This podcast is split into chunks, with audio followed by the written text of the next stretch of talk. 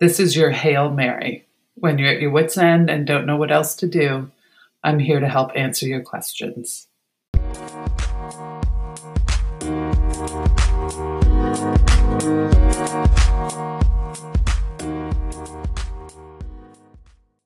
Hey, Lindsay, who needs a Hail Mary today? Dear Mary, it's been a rough few weeks. Our washing machine has been on the fritz for a while and decided to stop working during this whole COVID chaos. I loaded up the car, did all the laundry, and brought it back home and asked my spouse if he could help me put it away. It's day two and the laundry has not been put away. However, it's all messy from him rummaging through to try to find a specific shirt he wanted to wear. I asked him again if he could put the laundry away, and he snapped back at me, Yes, I will get to it. Stop nagging me. Really? I held my tongue and, without being defensive, walked away. Was I in the wrong for just walking away, or should I have engaged in a calm manner? Yours truly, Laundry Lady. Dear Laundry Lady, I hear your frustration. It would be so amazing if people just did what we told them to do, wouldn't it? As women, we are usually the ones carrying the invisible workload. You know, laundry, groceries, making appointments, keeping schedules, and so much more. Fortunately, we don't have to keep things this way.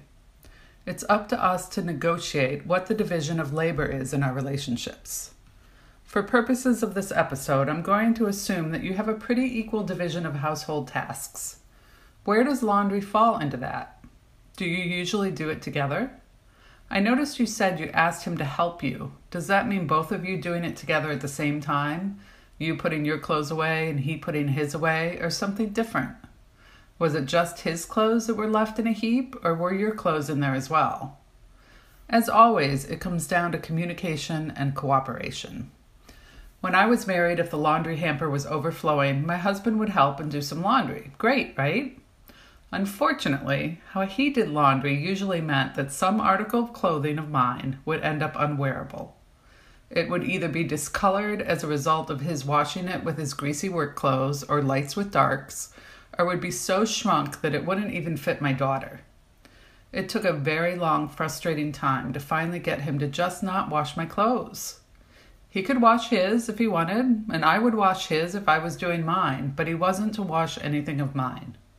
Of course, he didn't get it. He was just trying to help. And of course, ultimately, it was about so much more than laundry. But he finally did stop washing my clothes.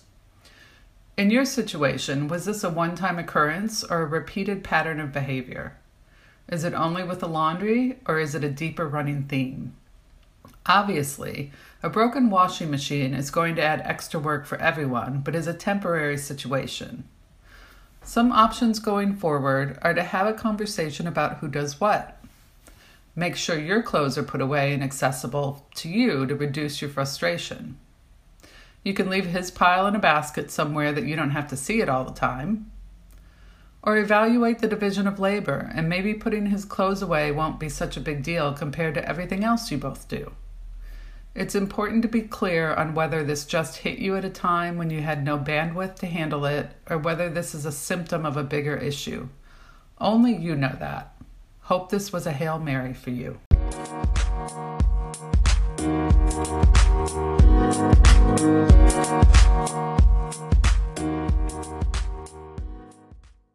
Thank you for listening to the Hail Mary podcast.